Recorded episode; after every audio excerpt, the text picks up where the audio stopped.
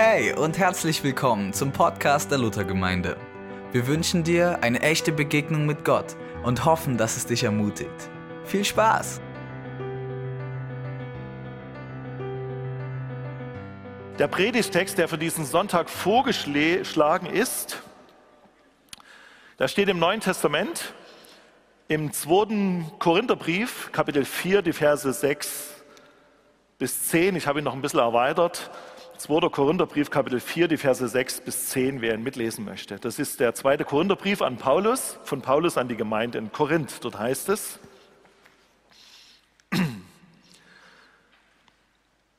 denn Gott, der sprach, es werde Licht in der Finsternis.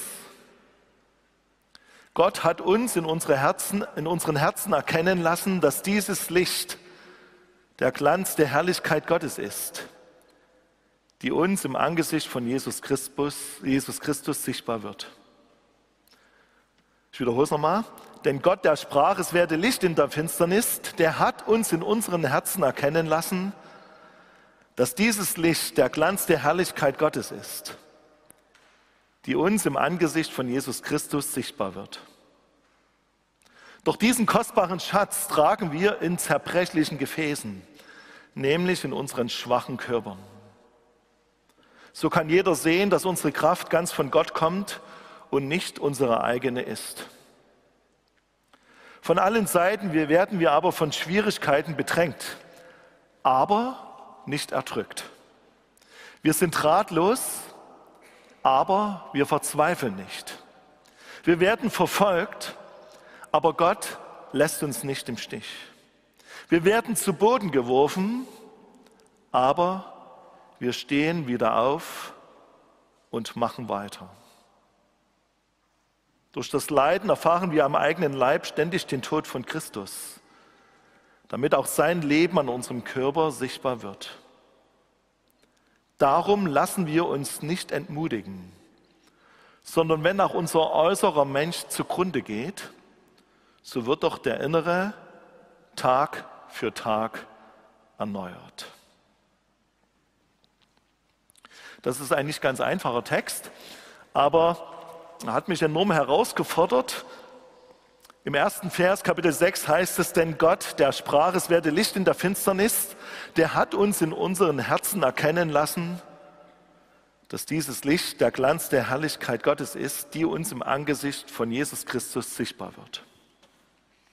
Das heißt eigentlich nicht anderes, dass Gott uns Erkenntnis gegeben hat, ich hoffe vielen unter uns, dass er uns liebt, dass er uns eine neue Hoffnung in unser Herz gegeben hat, dass unser Leben nicht verloren ist, sondern dass wir mit Jesus Christus verbunden sein können. Er hat das uns in unserem Herzen erkennen lassen. In unserem gottlosen Leben ist Gott, ist Gott hineingekommen, in unsere Finsternis, so wird es hier beschrieben, und in unserer Finsternis hat es Gott hell gemacht, Licht gemacht. Er ist durch Jesus in unsere Herzen hineingekommen. Und daran haben wir uns an Weihnachten erinnert. Wir feiern heute den letzten Sonntag nach Epiphanias. Epiphanias heißt der Erscheinung des Herrn oder Erscheinungsfest des Herrn. Gott ist sichtbar geworden hier auf dieser Erde zu Weihnachten. Und daran erinnern wir uns auch heute noch einmal in diesem Gottesdienst. Und Paulus, der diesen Brief geschrieben hat, der hat das wirklich an seinem eigenen Leben durchbuchstabiert. Der Mann, der ein Verfolger von Jesus Christus war, ein Verfolger der Jünger, der ist durch Gottes Eingreifen von Gott tatsächlich berührt worden und in einem so tiefen Maße, dass das Licht Gottes ihn sogar geblendet hat. Er ist vom Pferd gefallen vor Damaskus, können wir in Apostelgeschichte Kapitel 9 nachlesen. Und dort ist er umgekehrt. Durch das Gebet eines Christen, dem Hananias in, in Damaskus, hat er nochmal erlebt, wie es, was es heißt, von Gott angenommen und berührt zu sein. Und dieser Apostel Paulus hat das Eingreifen Gottes in einer großartigen Art und Weise erlebt. Ich habe gerade meine Bibel hier unten liegen lassen, die muss ich nochmal holen. Wenn man das Leben von Paulus so betrachtet, da staunt man. Und ich habe so gedacht bei der Vorbereitung, oh, das möchte ich auch, auch erleben. Ja, Sachsen dürfen Gott auch erleben, ja. da gibt es ja ganz viele Dinge. Ich empfehle euch mal die Apostelgeschichte durchzulesen. Mal jeden Tag so ein Kapitel vielleicht. Und auch die Briefe von Paulus. Aber die Apostelgeschichte zuerst, weil daran deutlich wird, wie sehr Gott dort gewirkt hat und was der Paulus und seine Mitstreiter so alles erlebt haben. Der Paulus hat Gemeinden gegründet. Er hat, man geht von drei Missionsreisen aus, aber vermutlich hat er auch noch andere Reisen unternommen, hat Menschen mit Jesus Christus bekannt gemacht, hat in Athen gepredigt. Und dann hat er zum Beispiel solche Dinge erlebt, wie nachzulesen in der Apostelgeschichte 14, da heißt es, und es war ein Mann in Lystra, der hatte schwache Füße und konnte nur sitzen. Er war gelähmt von Mutterleib an und hatte noch nie gehen können. Der hörte Paulus predigen und reden. Und als dieser ihnen ansah und merkte, dass er glaubte, er glaubte, ihm könne geholfen werden, sprach Paulus mit lauter Stimme, stell dich aufrecht auf deine Füße. Und der Mann sprang auf und ging umher. Krass. Das hat der Paulus erlebt. Oder der Paulus hat auch erlebt, wenn man weiterliest in der Apostelgeschichte Kapitel 16, es geschah aber, als wir, also Paulus und seine Mitstreiter, zum Gebet gingen, da begegnete uns eine Magd. Die hatte einen Wahrsagegeist und brachte ihren Herren viel Gewinn ein mit ihrem Wahrsagen. Die folgte Paulus überall hin und schrie, diese Menschen sind Knechte des allerhöchsten Gottes, die euch den Weg des Heils verkündigen. Das tat sie viele Tage lang. Paulus war darüber so aufgebracht, dass er sich umwandte und zu dem Geist sprach, ich gebiete dir im Namen Jesu Christus, dass du von ihr ausfährst. Und er fuhr aus zu derselben Stunde. Als aber ihre Herren sahen, dass damit ihre Hoffnung auf Gewinn ausgefahren war, ergriffen sie Paulus und Silas und schleppten sie auf dem Markt vor die Oberen. Die Geschichte geht dann weiter, dass sie verurteilt werden und Paulus und Silas sitzen im Gefängnis und sie loben um Mitternacht Gott und beten ihn an und das hören die Gefangenen und plötzlich geschieht ein Erdbeben, die Gefängnistüren knallen auf und letztendlich kommt der Gefängniswärter zum Glauben. Nun möchte ich nicht gerne im Gefängnis sitzen, aber solche Dinge würde ich schon auch gerne öfters erleben. Das hat der Paulus erlebt. Auf der Straße wurde eine Frau befreit von einem äh, Wahrsagegeist. Er hat erlebt, wie auf das Lob Gottes Befreiung passiert, wie Menschen zum Glauben kommen. Und dieser Mann schreibt, da bin ich bei einem zweiten Punkt, Vers 7, doch diesen kostbaren Schatz, dass wir Gott erkannt haben und Gott erlebt haben, den tragen wir in zerbrechlichen Gefäßen, nämlich in unseren schwachen Körpern. So kann jeder sehen, dass unsere Kraft ganz von Gott kommt und nicht unsere eigene ist. Der Paulus, der so viele Dinge erlebt hat, der die Kraftwirkungen Gottes erlebt hat, für den es keine Theorie war zu beten und dass dadurch Menschen, geworden, Menschen Christen geworden sind, der erlebt tatsächlich auch Schwäche in seinem Leben. Im zweiten Korintherbrief, einige Verse weiter hin, heißt es, im Kapitel 12, Vers 7, obwohl ich, schreibt Paulus, wunderbare Offenbarungen von Gott empfangen habe, obwohl ich wunderbare Offenbarungen von Gott empfangen habe, schreibt er. Doch damit ich nicht überheblich werde, wurde mir ein Dorn ins Fleisch, ein Bote des Satans gegeben, der mich quält und mich daran hindert, überheblich zu werden. Dreimal habe ich zum Herrn gebetet, dass er mich davon befreie. Jedes Mal sagte Gott, der Herr, meine Gnade ist alles, was du brauchst, Paulus. Meine Kraft zeigt sich in deiner Schwäche. Und Paulus sagt, und nun bin ich zufrieden mit meiner Schwäche, damit die Kraft von Christus durch mich wirken kann. Denn ich weiß, dass es für Christus geschieht, meine Schwächen, meine Schwierigkeiten, meine Entbehrungen und meine Verfolgungen und meine Beschimpfungen, damit bin ich mit Gott versöhnt. Denn wenn ich schwach bin, bin ich stark. Wenn man den zweiten Korintherbrief liest, da wird sich dieses Thema durchziehen. Paulus erlebt tatsächlich auch Schwäche in seinem Leben. Das gefällt mir schon wieder nicht so sehr. Das erste gefällt mir sehr, da habe ich große Sehnsucht, aber von dem, was Paulus dann hier schreibt, da denke ich, ha, Aber anscheinend lässt es Jesus Christus zu, dass Paulus tatsächlich solche Dinge sagt, dass er wie einen Stachel im Fleisch hat, der ihn quält, damit er nicht überheblich wird. Ich kann mich an viele Begegnungen in meinem Leben erinnern, wo ich tatsächlich überheblich war. Eine Begegnung, die begegnet mir immer wieder, daran werde ich erinnert, wenn Leute mich fragen, warum bin ich dem Pfarrer geworden? Da sage ich, vielleicht habe ich es euch auch schon mal erzählt, ich saß im Predigerseminar mit meinem Freund Heiko Rau, der ist heute Pfarrer in Thüringen und das war eine angespannte Situation, weil sie von 19 Vikaren nur fünf übernommen haben. Und wir saßen auf unseren Betten und wir haben uns angeguckt und wir haben gesagt, also wenn sie uns nicht nehmen, dann sind sie schön blöd. Und wen haben sie nicht genommen? Uns. Da habe ich gemerkt, dass Jesus Christus mich Dinge lehrt.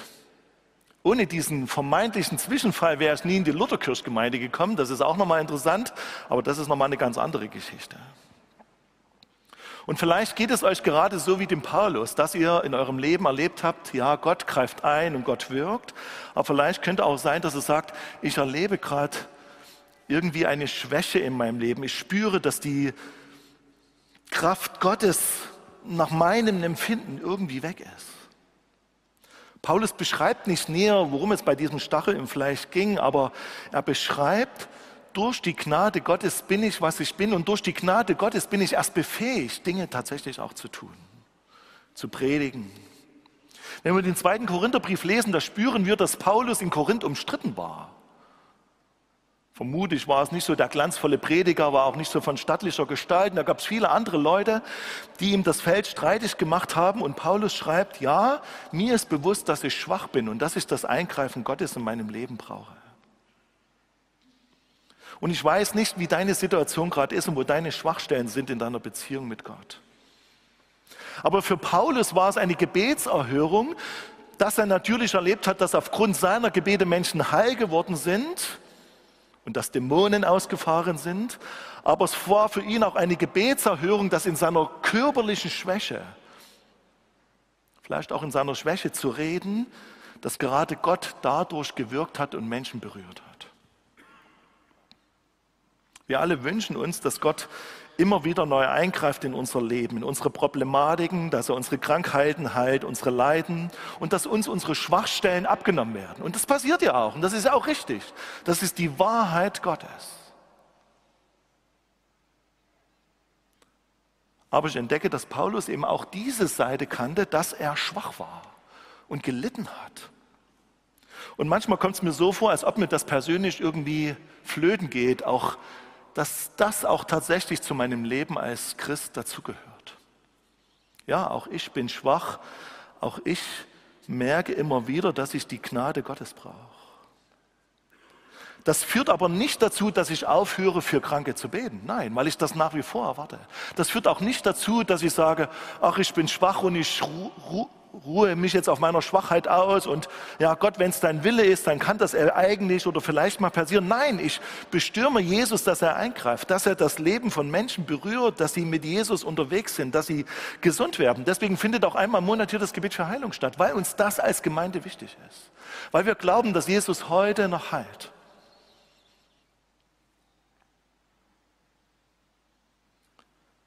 Aber ich spüre auch, dass ich das nicht in meiner Hand habe. Das ist ein bisschen ernüchternd. Aber das gehört auch zur biblischen Wahrheit. Egal, wo du gerade stehst und wo du kämpfst. Und wenn du meinst, Gott hört dich nicht, dann könnte es sein, dass Gott dir vielleicht etwas zeigen will, weil er dein Gebet nicht in dem Maß erhört, wie du dir das wünschst. Vielleicht betest du schon lange gegen deine Schwachstellen oder gegen deine familiären Probleme. Und irgendwie löst sich das nicht. Aber ich glaube zutiefst, dass eben dein Gebet, dein Flehen und dein Klagen nicht verpufft, sondern es wirft dich auf diese Erkenntnis zurück, dass wir abhängig sind von der Gnade Gottes. Denn unsere Unmöglichkeiten, dort wo wir schwach sind, dort wo wir immer auch wieder schuldig werden, da beginnen die Möglichkeiten Gottes. Paulus schreibt im Philipperbrief, in allem bin ich gewachsen, gestärkt worden, so könnte man es auch übersetzen, durch den, der mich stark macht, Christus. Das steckt alles in diesen beiden Versen drinnen. Einerseits die Erkenntnis der Gnade und das Licht Gottes im Leben von Paulus, aber auch die Erkenntnis und die Sichtbarwerden der eigenen Schwäche. Und dann heißt es weiter im Vers 8, von allen Seiten werden wir von Schwierigkeiten bedrängt, aber nicht erdrückt. Wir sind ratlos, aber wir verzweifeln nicht. Wir werden verfolgt, aber Gott lässt uns nie im Stich. Wir werden zu Boden geworfen, aber wir stehen wieder auf und machen weiter. Ich habe das genannt, das vierfache Aber. Müsst mal durchlesen, Vers 8, Vers 9. Viermal taucht er das Aber auf. Wir werden in Schwierigkeiten bedrängt, aber wir wissen, dass Gott da ist, dass er uns hindurchführen wird und dass er eine Lösung hat. Wir sind ratlos, vielleicht im Kirchenvorstand, aber wir verzweifeln nicht daran, weil Gott uns zu gegebener Zeit die Lösung zeigen wird. Wir werden verfolgt. Das passiert in unserem Land, ich würde es mal so formulieren, noch nicht. Könnte schon mal stattfinden. Aber vielleicht habt ihr ganz eigene Erlebnisse, wo ihr aufgrund eures Glaubens verfolgt oder abgelehnt werden. Aber es gibt tatsächlich Orte auf dieser Welt, wo Menschen aufgrund ihres Glaubens verfolgt werden und wo das ihnen das Leben kosten kann. Wir werden verfolgt, aber Gott lässt uns nicht im Stich. Ich erinnere mich an ein Musical, das wurde letztes Jahr ja aufgeführt. Das war eine Kirchgemeinde aus Auerbach. Die, dieses Musical handelte von den ersten Christen in Rom und wie die sich versteckt haben, Gott angebetet haben und wie sie entdeckt worden sind und wie sie daraufhin ins Kolosseum geführt worden sind und dorthin gerichtet worden sind. Als ich vor zwei Jahren im Kolosseum war, in, dieser, in diesem riesigen Bau, da stand dort mitten in diesem riesigen Bau ein Kreuz. Und da wurde mir das nochmal bewusst, dass dort Menschen, die mit Jesus unterwegs waren, ihr Leben gelassen haben. Und sie wussten in diesem Moment, als sie dort gestorben sind, dass Gott sie nicht im Stich lässt. Das war es nicht so siegreich. Ne, sie sind in dem Moment auch nicht von Gott bewahrt worden. Gott hat sie nicht, nicht entdecken lassen, sondern sie sind entdeckt worden. Aber sind zum ewigen Leben hindurch gerettet worden. Gott lässt uns nicht im Stich. Wir werden zu Boden geworfen, aber wir stehen wieder auf und machen weiter. Interessante Formulierung. Viele, wie viele Menschen sind von Gott enttäuscht und stellen ihre Glauben, ihren Glauben in die Ecke und sagen, ja, dafür, nee, Gott hat mich enttäuscht, hat mich nicht geheilt, nicht die Situation verändert. Das ist nichts mit Gott. Aber Gott ermutigt uns, oder Paulus ermutigt uns hier in diesem Text, wir werden zu Boden geworfen, aber wir stehen wieder auf und machen weiter. Wir lassen uns nicht den Glauben madig machen, sondern wir suchen weiterhin Gott und richten unseren Fokus auf ihn. Vor einem Jahr habe ich einen Mann aus unserer Gemeinde begraben, den Manfred Firl. Vielleicht viele werden ihn noch kennen. Ich bin diese Tage wieder daran erinnert worden. Und der Manfred, das war ein Mensch, der hat sicher in seinem Leben auch gezweifelt, aber das war ein Mensch, der tatsächlich dieses Licht der Erkenntnis Gottes in seinem Herzen hatte. Er ist nämlich Christ geworden nach der Wende. Früher war er ein Eiferer für das System und hat sich eingesetzt und Gott hat ihn erwischt im Alpha-Kurs. Er ist nicht im Alpha-Kurs aufgestanden, hat sein Leben Jesus übergeben, sondern erst abends am Bett, wo es keiner sieht. Aber das hat dazu geführt, dass er letztendlich im Alpha-Kurs mitgearbeitet hat und viele Menschen am Startpunkt ihres Glaubens und in ihrer Glaubensbiografie begleitet hat. Und der Manfred hat am Ende seines Lebens wirklich auch gelitten. Er war schwer krank. Und ich habe für ihn gebetet, mehrere Male um Heilung und andere von euch haben gebetet, aber er ist ihm nicht gesund geworden. Nun könnte man sagen, vielleicht hat er zu wenig geglaubt. Das glaube ich übrigens nicht.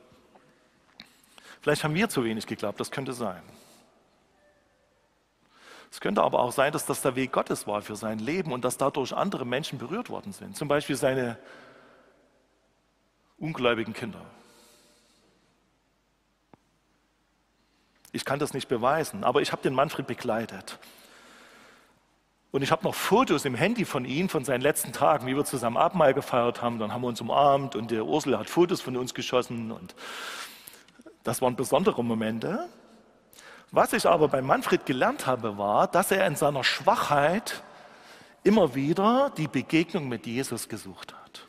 Und ich glaube, dass diese Begegnung mit Jesus ganz entscheidend dafür ist, dass ich sagen kann, aber. Ich werde von Schwierigkeiten bedrängt, aber ich werde nicht erdrückt. Ich bin manchmal ratlos, aber ich verzweifle nicht. Ich werde jetzt noch nicht verfolgt, aber ich weiß, Gott wird mich nicht im Stich lassen. Ich werde manchmal zu Boden geworfen, aber ich stehe wieder auf und mache weiter. Wie entsteht dieses Aber? Dieses Aber klingt fast ein bisschen trotzig, aber dieses Aber ist gespeist eben, wie bei Manfred, durch diese tägliche Begegnung mit Jesus. In diesem Zelt der Begegnungen habe ich letztes Jahr mal drüber gepredigt. Da ist Gott nicht der Wunscherfüller, aber er ist der, der zu seinen Verheißungen steht. Und er ist der, der mich durchstrickt und der mit dem Blick auf die Ewigkeit weitet. Wenn du also keine Zeit mit Jesus hast, wenn du nicht Jesus im Zelt der Begegnung aufsuchst, wenn dein Leben ohne Jesus läuft, läuft, dann wirst du auch im Glauben nicht dieses Aber formulieren können. Wie wird dieses Aber noch gespeist? In der Apostelgeschichte kann man nachlesen, da heißt es, sie blieben beständig in der Lehre der Apostel, in der Gemeinschaft, im Brotbrechen,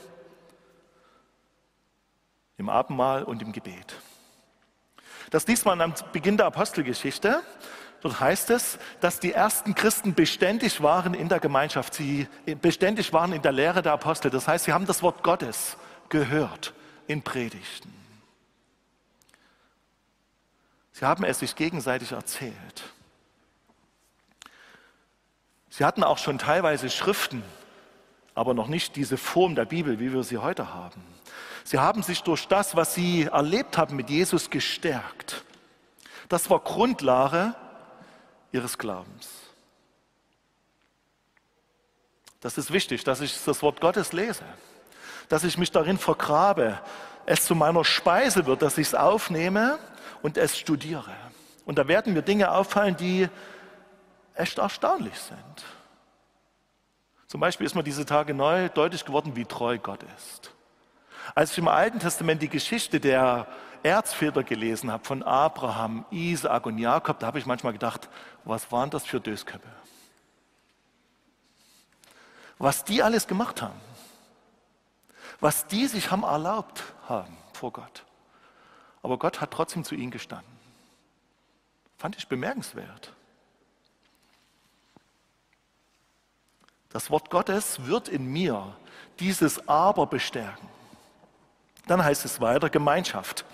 Zur Gemeinschaft gehört vielleicht, dass ich in einen Hauskreis besuche und dort mich mit anderen Christen austaue. Dass ich in einen Gottesdienst gehe, wie ihr heute. Ich habe gestern was von einer Person erzählt, die habe ich mal hier getauft, das weiß ich. Und ich habe gehört, dass die nicht mehr an Jesus glaubt. Ich habe die auch schon lange nicht mehr in einem Gottesdienst gesehen. Nun gibt es auch Menschen, die sagen, ich muss nicht in den Gottesdienst gehen, weil ich kann meinen Glaube alleine leben. Sicher kann man das formulieren, aber ich glaube, dass gegenüber der Geschwister, die Gemeinschaft untereinander, der Austausch im Hauskreis, auch das Ringen mit dem Wort Gottes, dass andere für mich beten, dass ich meine Schwäche zugeben darf und dass andere mich segnen und den Segen Gottes auf mein Le Leben legen, dass andere für meine, für meine Gesundung beten, das ist etwas, was in mir zu diesem Aber führen wird. Und wenn das nicht so ist, dann glaube ich, es besteht eine ziemlich große Möglichkeit, dass ich meinen Glauben verlieren werde.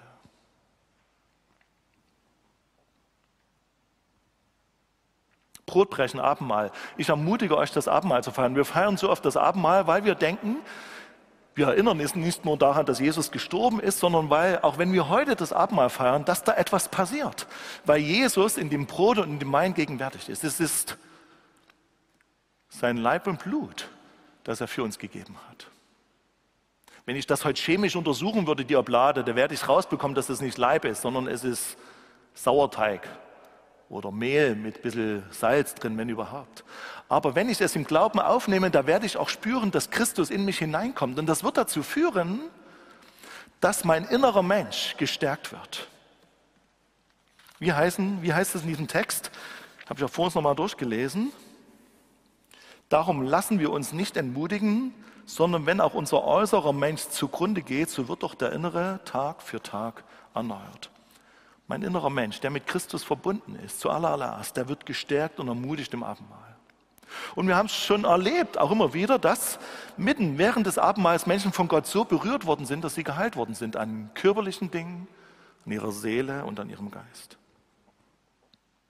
Und ein viertes, nämlich das Gebet, allein oder gemeinsam, wird in mir zu diesem Aber führen. Von allen Seiten werden wir von Schwierigkeiten bedrängt, aber nicht erdrückt. Wir sind ratlos, aber wir verzweifeln nicht. Wir werden verfolgt, aber Gott lässt uns nicht im Stich. Wir werden zu Boden geworfen, aber wir stehen wieder auf und machen weiter und halten uns an Jesus, weil er der Anfänger und Veränderer des Glaubens ist. Begegnung mit Jesus, im Zelt der Begegnung, Lehre der Apostel, Gemeinschaft, Brotbrechen und Gebet. Und ein letztes ist mir noch deutlich geworden. Wenn wir die Lebensgeschichte von Paulus nachlesen im Neuen Testament, so ist ein Kennzeichen seines Lebens mit Christus das, dass er immer wieder mit dem Reden des Heiligen Geistes gerechnet hat und dass er sich immer wieder danach ausgestreckt hat, dass der Heilige Geist ihn erfüllt. Im Lukas-Evangelium Kapitel 21, das hat jetzt nicht Paulus gesagt, aber da heißt es, lasst euch immer wieder vom Geist Gottes erfüllen. Und Paulus hat spannende Dinge mit dem Geist Gottes erlebt. Er hat erlebt, wie der Geist Gottes ihn geführt hat, ihn geleitet hat in seinen Predigten, in seinen Gebeten. Paulus schreibt von den Gaben des Heiligen Geistes im ersten Korintherbrief. Von denen konnte er nur schreiben, weil der Geist Gottes tatsächlich in ihm gelebt hat. Paulus schreibt von den Früchten des Heiligen Geistes im Galaterbrief, Kapitel 5, Vers 22. Es ist notwendig für dieses Aber des Glaubens, dass wir immer wieder neu uns öffnen für den Heiligen Geist und uns füllen lassen von ihm. Paulus, der starke Glaubensheld, der große Apostel, von dem große Teile des Neuen Testaments stammen, der hat Schwachheit in seinem Leben erlebt. Und er verdeckt davor nicht die Augen oder dreht sich weg, sondern er lässt sich damit konfrontieren, spricht aber deutlich dieses Aber aus. Im Philipperbrief Kapitel 13 sagt er, ich vermag alles durch den, der mich mächtig macht, nämlich Christus. Wenn ihr also in einer schwierigen Lebenssituation befindet, dann sucht immer wieder neu diese Begegnung mit Jesus. Wenn euch das schwerfällt, erzählt anderen davon, dass sie mit euch zusammen in dieses Zelt der Begegnung gehen. Sucht Gemeinschaft, sondert euch nicht ab. Feiert das Abendmahl. Sucht Gott immer wieder im Gebet. Und wenn ihr es alleine nicht schafft, dann holt euch Leute zur Seite, die mit euch zusammen beten. Und studiert immer wieder das Wort Gottes. Verlasst euch nicht allein darauf, was der Pastor oder der Prediger vorne erzählt, sondern lest selber das Wort Gottes. Und öffnet euch für den Heiligen Geist. Dann werdet ihr, wie Paulus im Philipperbrief sagen können, ich vermag alles durch den, der mich mächtig macht, nämlich Christus. Amen. Lasst uns miteinander beten. Jesus, dieser Paulus,